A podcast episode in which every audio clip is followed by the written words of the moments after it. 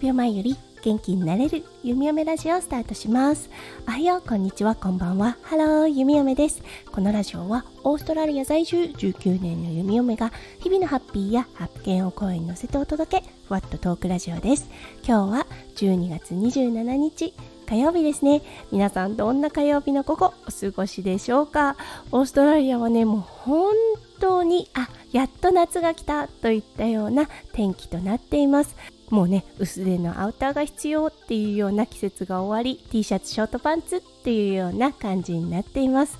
雨が降ると予報されていたんですがやっぱりねオーストラリアの天気予報ずれてくれてクリスマスもう本当にね良いお天気で過ごすことができました。1年に1回この時期しか家族と会わない会えないっていう方もいらっしゃると思うのでそうその方たちにとってはとっても素敵なクリスマスになったと思います。はいそれでは早速ですが今日のテーマに移りましょう。今日のテーマは今日で3歳3ヶ月息子くんの心技体はいおしだよ。うんおむつ取れたよっておむつ取れたよ。うんそうだねアーバーマンの自殺の大人な。いてるなって。うんそうだねいてねだりだとどないなった。だよ。ありがとうはい息子くんの乱入がありました。そう大きなね変化があったのでそちらの方も今日の3歳3ヶ月の審議体でカバーしていこうと思います。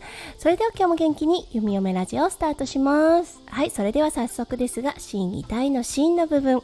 はいこれはねもう本当に共感人の痛み等に興味を持つようになってきたということです。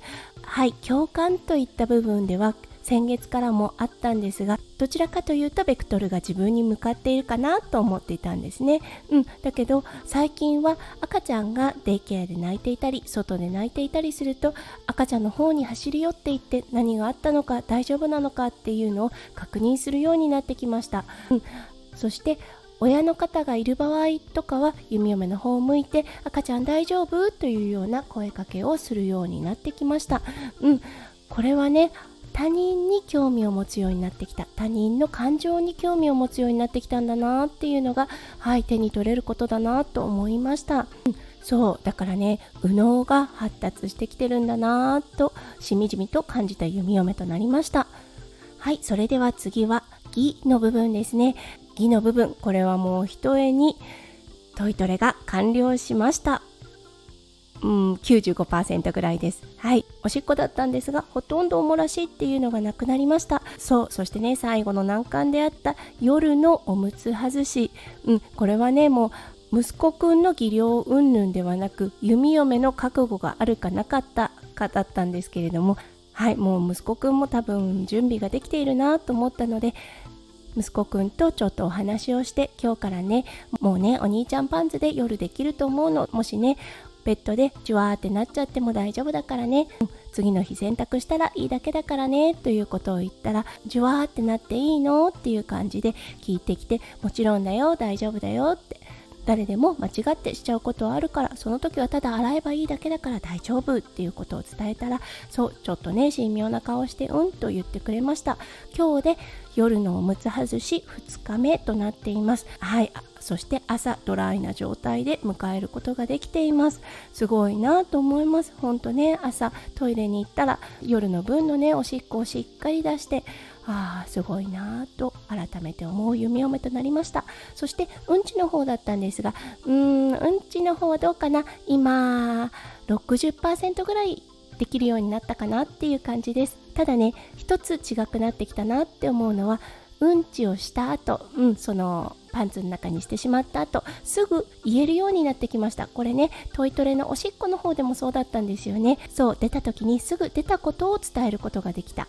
はいそれが第一歩だと思うんですね。そうそして教えてくれたことを褒める。うんそうすることでね自信につながるっていう感じで。そうおしっこの方がそうだったのでうんちもそろそろかななんて思っています。そしてねあのトイレでうんちすることやっぱりね気持ちいいみたいなんですよね。そう見れるしみんなが褒めてくれるしっていうことで。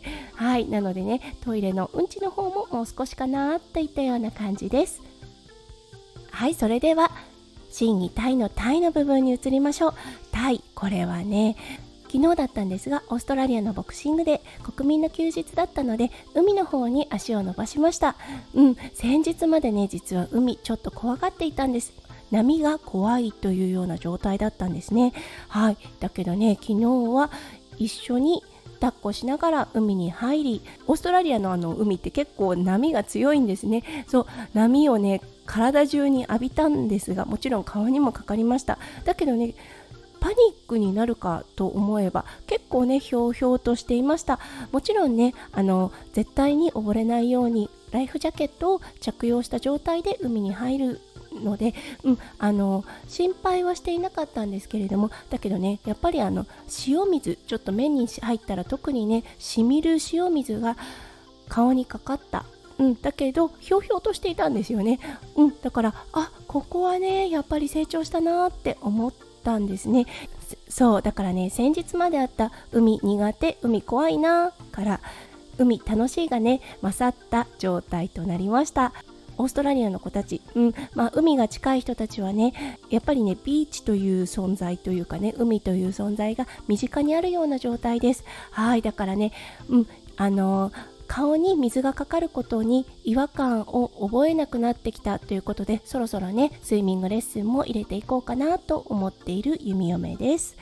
はいということで今日は息子くん今日でね3歳3ヶ月ということになりました。もう本当にね元気いっぱい健康で過ごしてくれているのでもうね親としてはありがたい限りです。はいということでこの1ヶ月でねどんな成長が見られたのかっていうお話をさせていただきました。今日も最後まで聞いてくださって本当にありがとうございました。皆さんの一日がキラキラがいっぱいいっぱい詰まった素敵な素敵なものでありますよう弓嫁心からお祈りいたしております。それではまた明日の配信でお会いしましょう。数秒前より元気になれる弓嫁ラジオ弓嫁でした。じゃあね。バイバイ。